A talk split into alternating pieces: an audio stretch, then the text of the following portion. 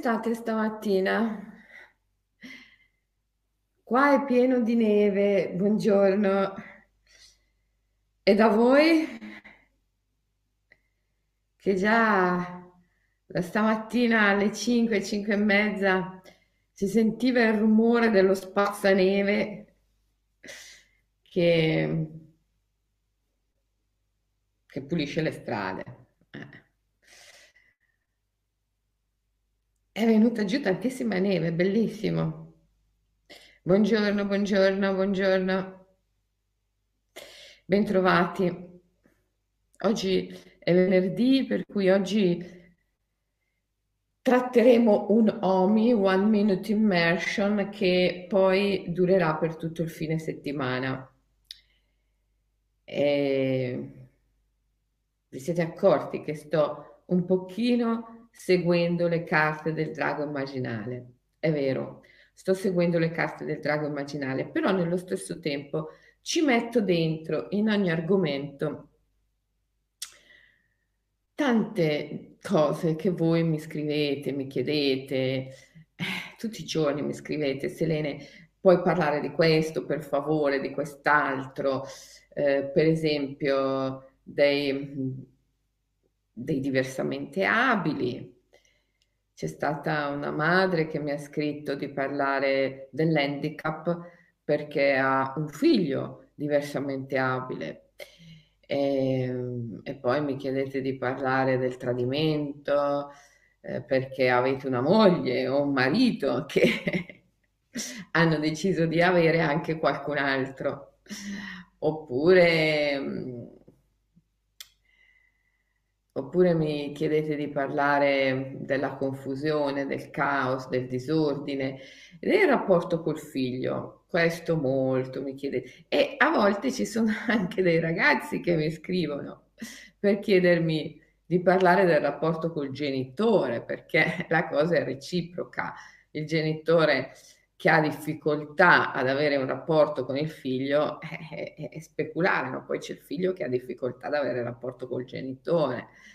E, ehm, e in qualche modo tutti questi argomenti di cui voi mi chiedete di parlare sono sempre oggetto delle mie dirette, anche se non li nomino con il nome che voi date ad essi. Perché non li nomino così? Perché non li nomino come voi li nominate? eppure ritengo di parlarne ugualmente. Perché il problema incomincia con il nominare le cose. Nominare le cose significa dare ad esse nome, spirito, cioè evocarle. Questo è qualcosa che nella nostra cultura si è totalmente perduto. Il potere evocativo della parola è rimasto presso i poeti. Ma dove sono i poeti? Nella nostra cosiddetta modernità. Nietzsche diceva l'arte è morta e sinceramente non aveva proprio tutti i torti. È molto raro, è molto raro. Ecco perché siamo qui che dobbiamo lottare.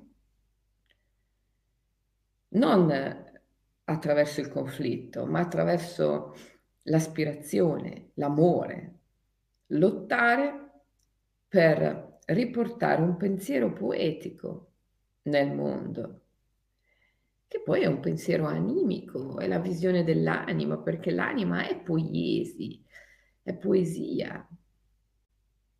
La psiche ha una struttura poetica. E riportare il pensiero poetico nel mondo è riportare il femminile in una civiltà che è squilibratamente patricentrica. Riportare il pensiero femminile è depatriarcalizzare la cultura. Non è che dobbiamo mettere dentro nel mondo qualcosa che non c'è. Il pensiero poetico, l'eterno femmineo, eh, c'è, certo che c'è, è ovunque nella natura, nell'aria che respiriamo. Dobbiamo togliere gli impedimenti che impediscono agli individui umani di percepire questo. Quindi eh, il pensiero poetico è la dimensione in cui è evidente, evidente che dare nome alle cose è portarle in essere. Allora, io vi prego, vi prego di fare un'operazione. Quando voi mi scrivete nei commenti, in messenger, eh, Selene, per favore, puoi parlare di questo, questo, questo. State attenti a come nominate le cose, perché nel nominarle voi le portate in essere. Evocate i vostri spiriti. Capisci che è un processo di attenzione cosciente. A me piace dire lo yoga è attenzione, la meditazione è attenzione, il cammino spirituale è attenzione. Se tu sei molto attento quando nomini le cose, ti rendi conto che nominare è evocare. Compi un processo evocativo.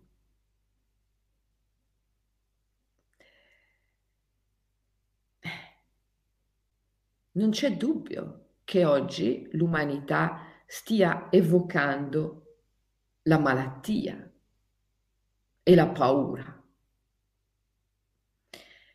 perché l'evocazione è anche un grande processo di massa. E in verità, come diceva Eraclito, non esiste qualcosa come la mia mente, la tua mente, la sua mente. Esiste la mente, la mente del mondo. Questa mente del mondo è un grande strumento evocativo. Il problema è che evoca solo le sue stesse immagini, le sue immagini interne, non evoca le immagini naturali perché la mente del mondo è uno strumento chiuso in se stesso, che ha costruito una mappa mentale della realtà e evoca solo le proprie immagini.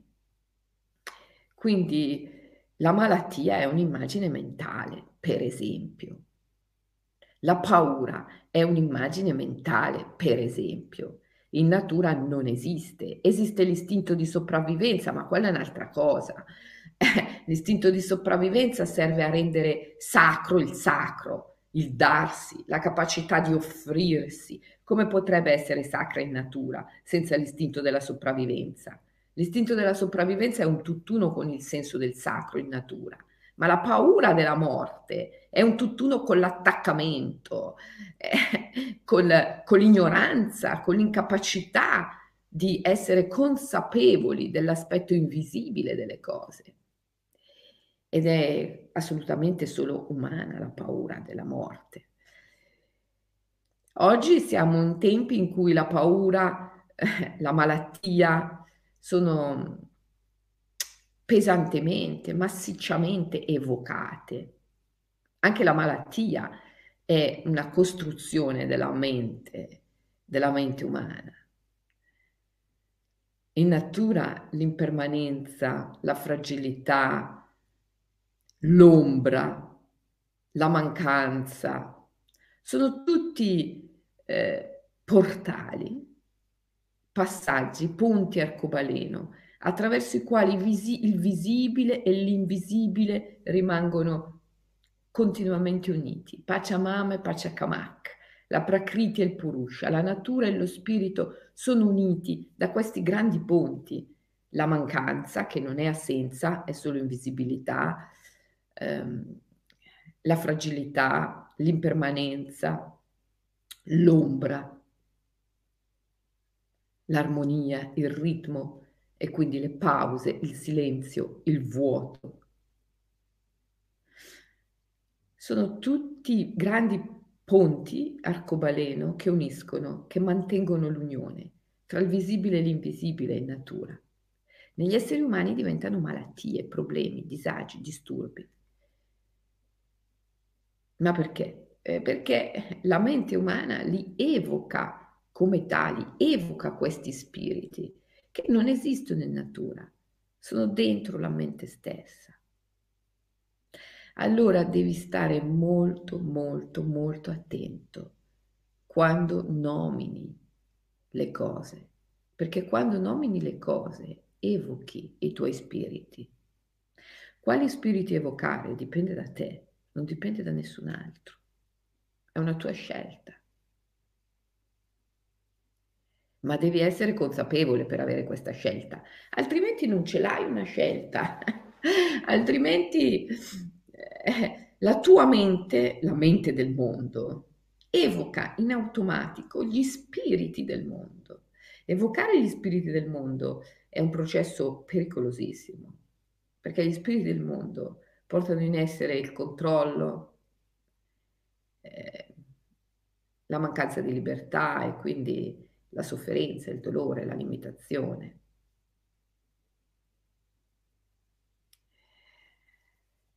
E tu dirai, vabbè, però insomma serve per intenderci, ma non è vero nemmeno questo.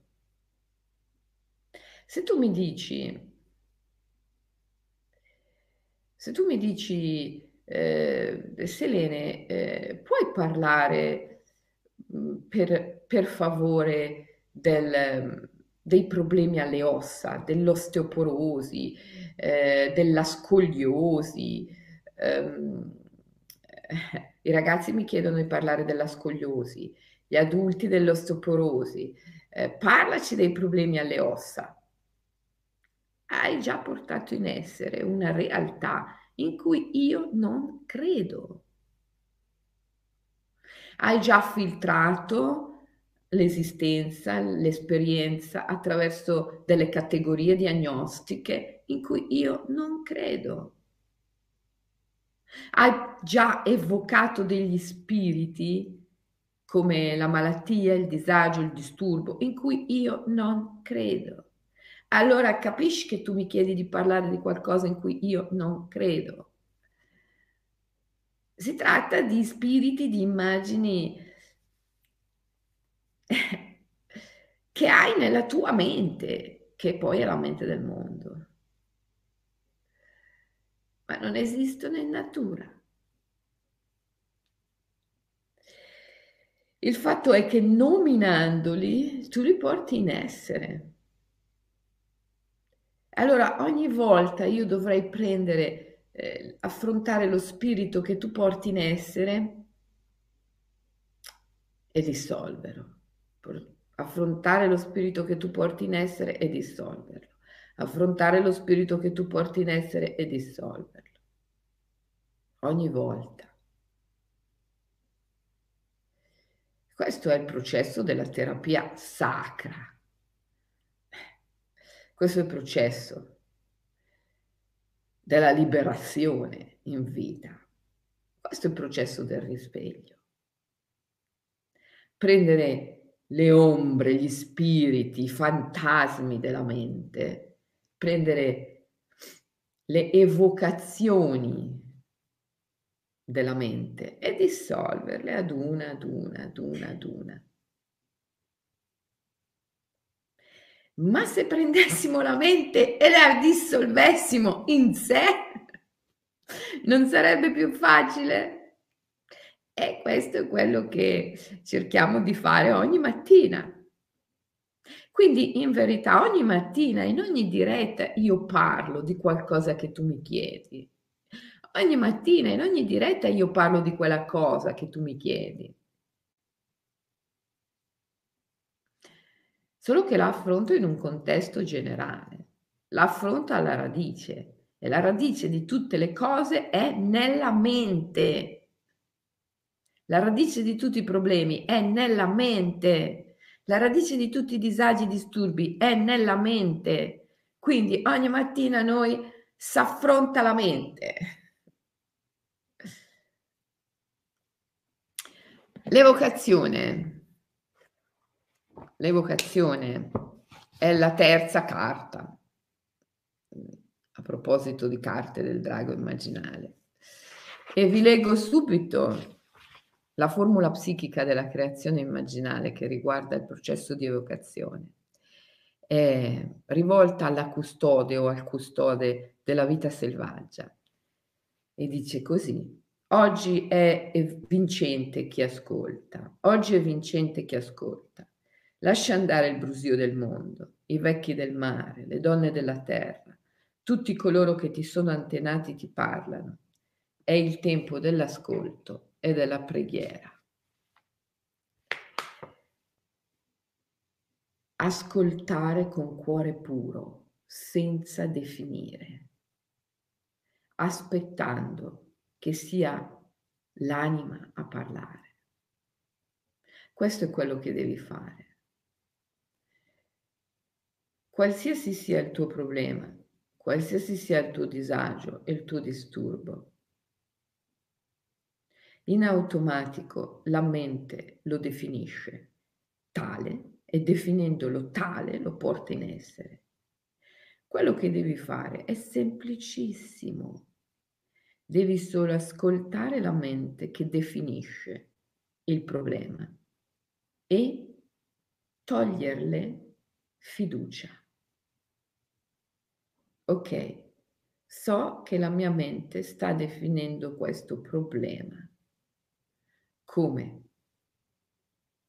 Lui mi opprime, lei mi tradisce, oppressione, tradimento. So che la mia mente sta definendo l'evento con i suoi parametri, che sono i parametri del mondo. La, la lascio fare, la lascio fare lascio passare tutte queste voci, le lascio scorrere. Sono consapevole che non posso bloccarle, ma le lascio scorrere. Sento che la verità è da un'altra parte, per cui lascio scorrere tutte queste definizioni nella mia mente. Ma non do ad esse fiducia. Non gli credo, non credo in questo. Lascio scorrere. Lascio scorrere e cerco, al di là di tutte le definizioni della mente, una zona di silenzio. E appena trovo questa zona di silenzio, lì prendo rifugio e resto in attesa. La zona di silenzio è una zona in cui l'unica cosa che sai è di non sapere. La zona di silenzio è una zona in cui non sai più nulla. La mente ti dice lui mi opprime, lei mi tradisce e porta con sé tutte le immagini dell'oppressione, del tradimento, evoca, evoca, evoca, evoca questi spiriti che sono fantasmi della mente stessa. Se tu credi in questi fantasmi, sei finito. Perché gli dai un'esistenza reale e ne diventi vittima.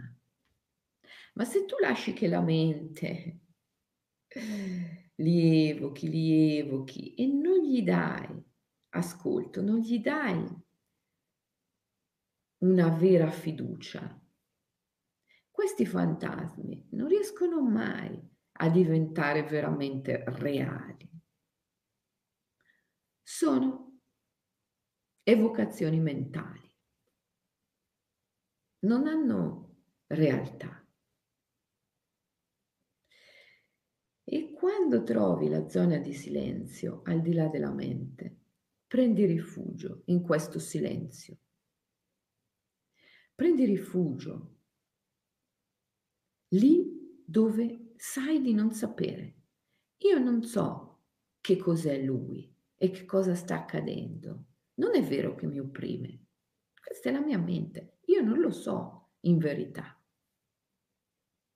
Io non lo so veramente chi è lei o cosa sta facendo. La mia mente dice mi tradisce, ma io non ci credo, non credo che questo sia tradimento. Non lo so che cos'è, non so chi è lei, non so che cosa sta succedendo, non so chi è lui, non so che cosa sta succedendo. Io so di non sapere e mi rifugio nel silenzio e attendo. Attendo. Questa attesa di per sé è una preghiera.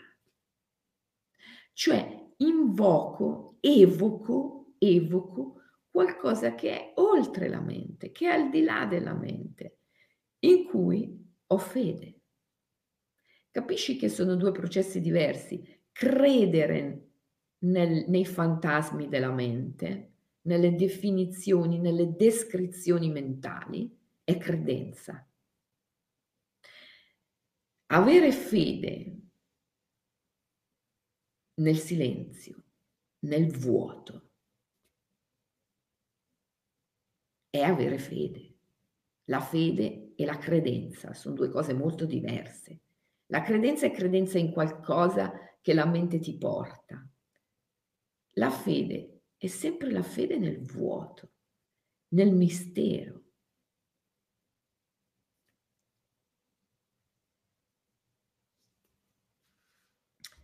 E quindi stare nel vuoto è una preghiera, è la preghiera.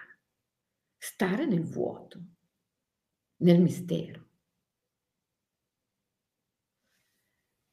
Certo ci vuole coraggio, assolutamente. Ecco perché la malattia si accompagna sempre alla paura.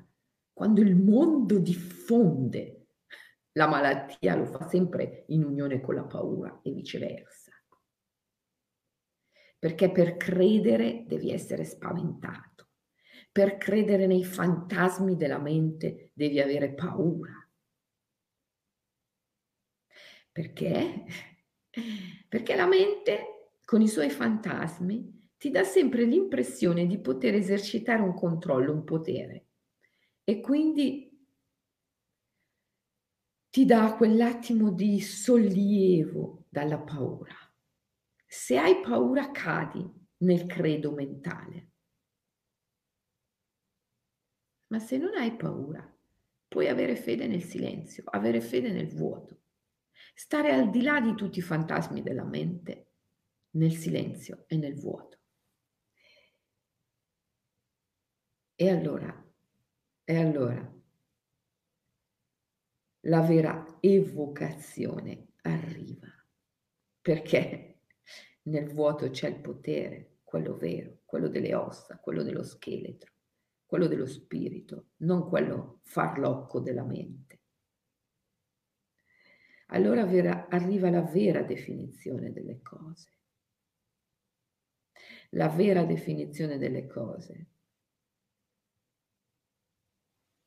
è che per esempio non è vero che lui mi opprime. Piuttosto lui proietta su di me una genia, una stirpe che ha alle spalle e verso la quale ha un obbligo d'amore inconscio. Quindi lui in verità non sta nemmeno vivendo la sua vita. Lui si sente costantemente ogni giorno in dovere di compensare il destino dei suoi avi che magari non hanno potuto raggiungere i loro obiettivi a causa di condizioni economiche precarie, a causa eh, di tanti fattori, a causa del fatto che hanno creduto nella loro mente anziché nella loro anima. Lui si sente in dovere, in dovere verso una genia, si sente in dovere magari verso il suo stesso karma. Ma il sentirsi in dovere è qualcosa che riguarda lui, non riguarda la relazione con me. Ma su di me lui proietta tutto ciò che ha dentro di sé. E quindi il risultato è che sembra che mi opprima, ma non è vero che mi opprime, è lui che si sente oppresso. E allora non è vero che io mi devo liberare da lui, piuttosto devo aiutare lui a liberarsi da se stesso. Lei mi tradisce. Ah, questo lo dice la mente, è il fantasma della mente.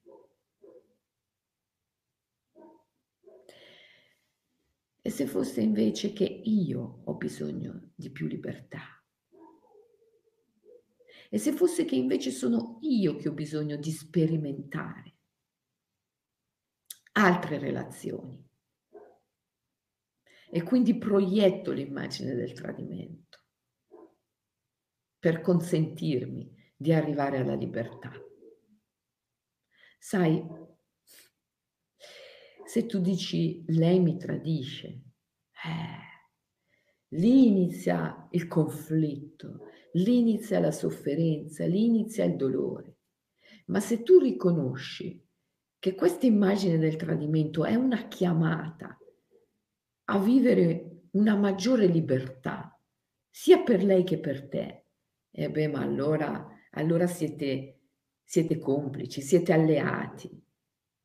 Allora vi state sostenendo a vicenda in un cammino di libertà e tutto diventa meraviglioso. Le cose dipende da come tu, dipendono da come tu le definisci. Le cose dipendono da come tu le definisci. Se sei vittima delle definizioni della mente, che poi sono le definizioni del mondo, se sei vittima della mente del mondo, definirai sempre le tue esperienze attraverso la paura, e attraverso il vittimismo. E quindi finirai sempre per fare l'esperienza del dolore, della sofferenza e della limitazione. Perché evochi, evochi definendoli questi fantasmi che ti rendono vittima. Quindi devi stare molto attento a come evochi le cose, molto attento.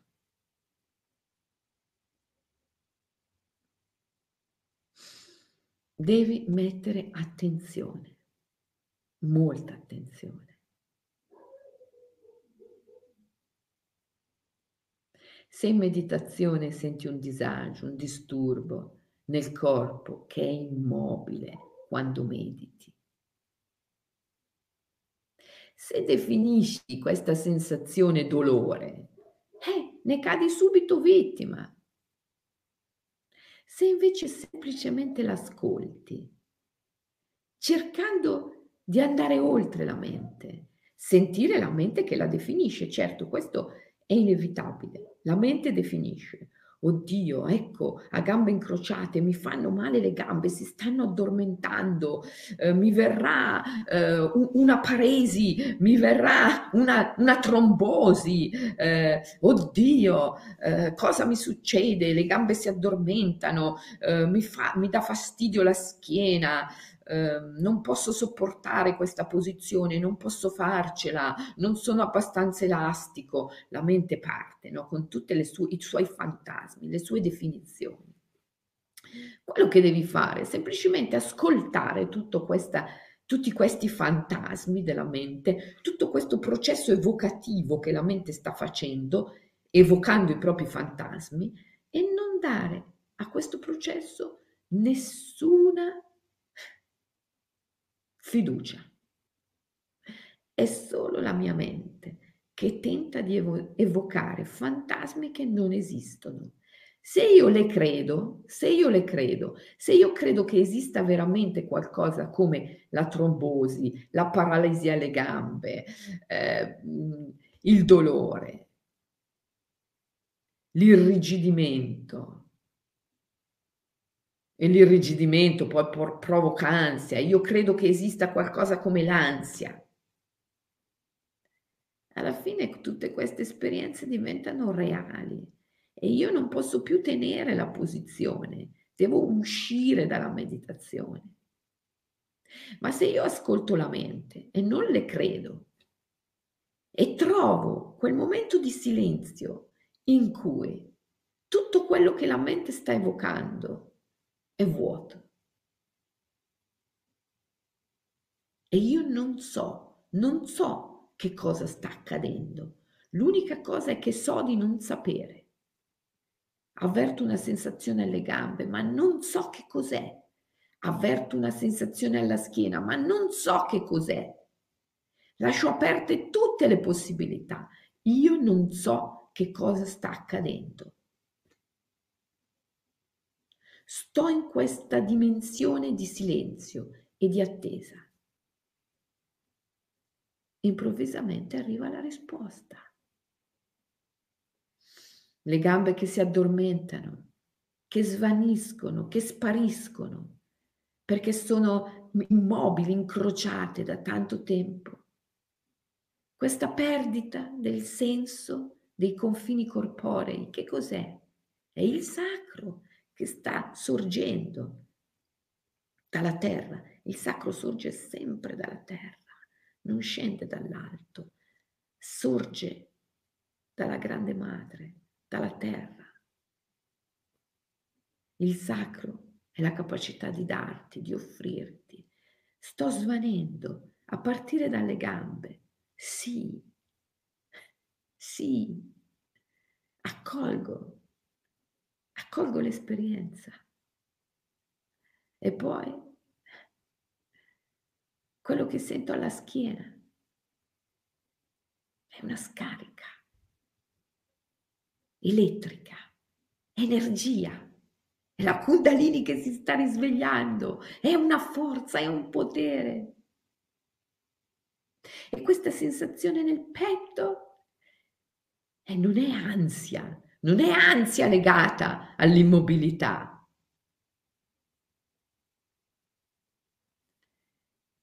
È il maestro interiore che si sta risvegliando, è la voce del maestro interiore che mi sta parlando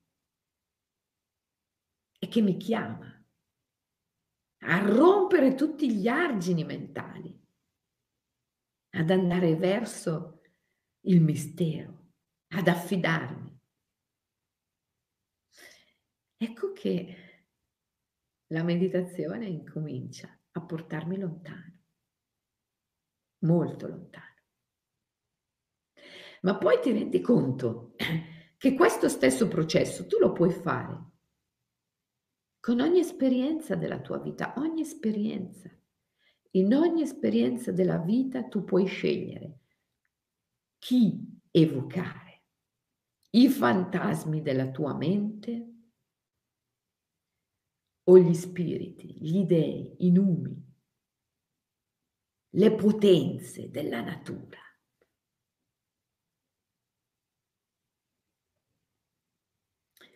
Come direbbe Wai Lan sai chi è Wai Lan Lan? Wai Lan Lan è la mia amica sciamana birmana del Myanmar con la quale ho messo a punto le carte dei Nat che non sono le carte del drago immaginale, queste che sono appena uscite, ma sono un mazzo di carte che ho pubblicato eh, diversi anni fa, mi sembra nel 2007, qualcosa del genere, e, um, o 17, forse. Vabbè, comunque, um, Wailan i Nat sono gli spiriti eh, birmani, dell'animismo birmano sono i signori della natura per gli sciamani birmani. Wailan Lan direbbe, in ogni esperienza della tua vita tu puoi scegliere chi evocare, i fantasmi della mente o i signori della natura. Ecco, stampati questo nel cuore e quando sei di fronte ad un'esperienza che ti opprime, Ripeti a te stesso. Sto evocando i fantasmi della mia mente. Decido di fermare questo processo senza opporre resistenza, chiudo l'ingresso alla mia mente e non entro. Scelgo invece di evocare i signori della natura, i grandi signori della natura. E questo è il nostro OMI di oggi e di questo fine settimana. One Minute Immersion, almeno per un minuto, almeno tre volte al giorno, in diversi momenti della giornata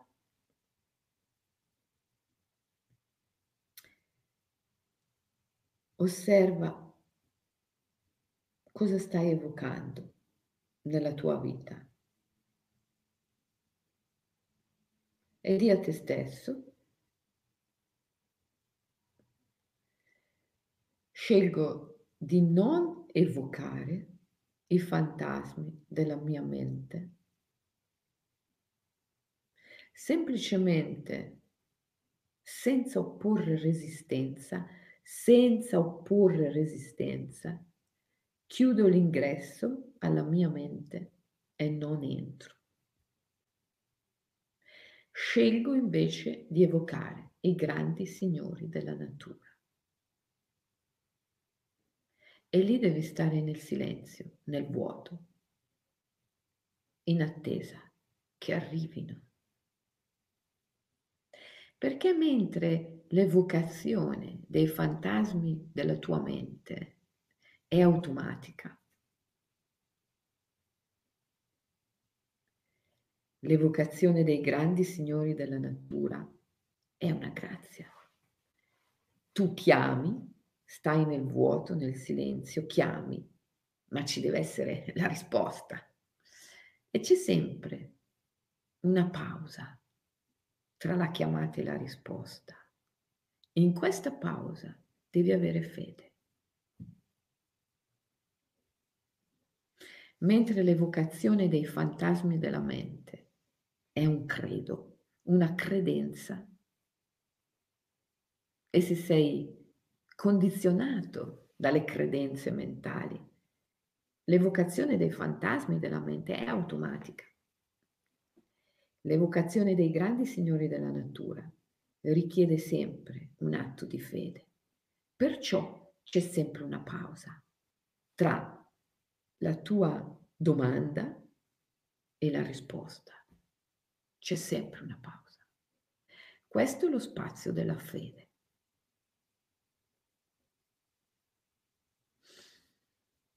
Ok? Facciamo questo?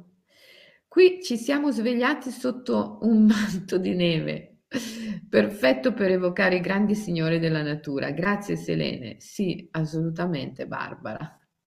La neve è, è, è una delle condizioni più perfette per evocare i grandi signori della natura, perché la neve ti dà questa pausa di silenzio. La neve è silenzio. La neve è attesa, è silenzio, è mistero.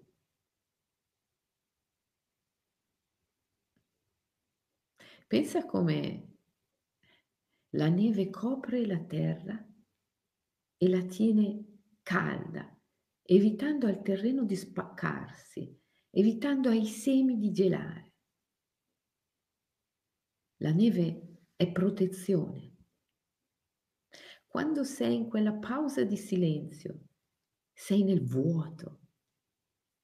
La neve è la tua cappa magica che ti protegge. Perciò fallo oggi, adesso, se non oggi, adesso, quando? Facciamo questo insieme, oggi e nel weekend che ci attende. La neve è una delle cose più belle dell'universo, dice Michela. Sì, è vero.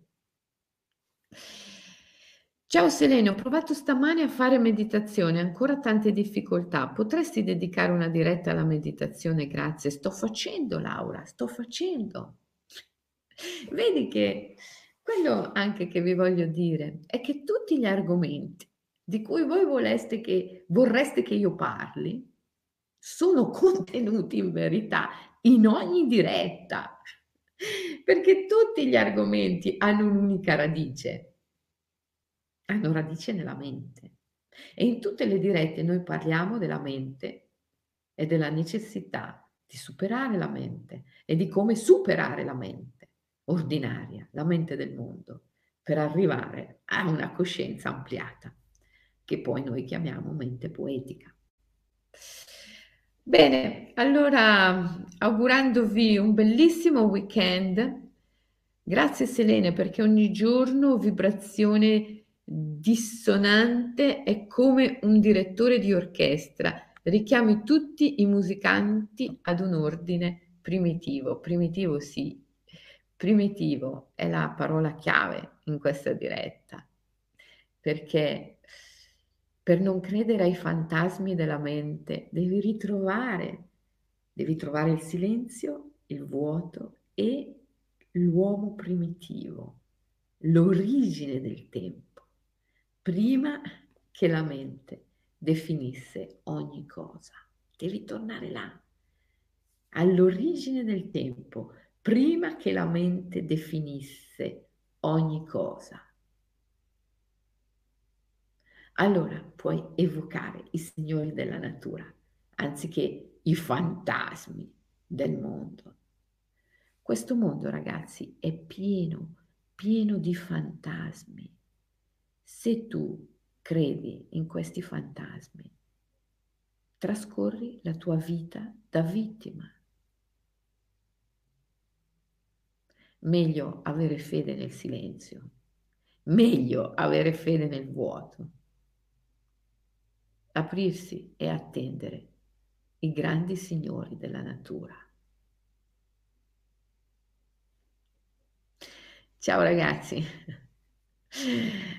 Godetevi la neve, chi ce l'ha, chi non ce l'ha può comunque evocare il silenzio e il vuoto, anche senza la neve. Ci sentiamo lunedì, ok? Mi raccomando, praticate, perché se pratichi accade, se pratichi funziona, se pratichi ce la fai. Chiaro che se non pratichi non accadrà mai. Vi piace l'unicorno? Pensa, questo unicorno l'ho preso in Yemen, cioè veramente un regalo. Me l'ha regalato Sheikh Sadiq, che era un, un sufi, un maestro sufi nello Yemen. Ciao, a, domani, a, a lunedì, a lunedì alle 7.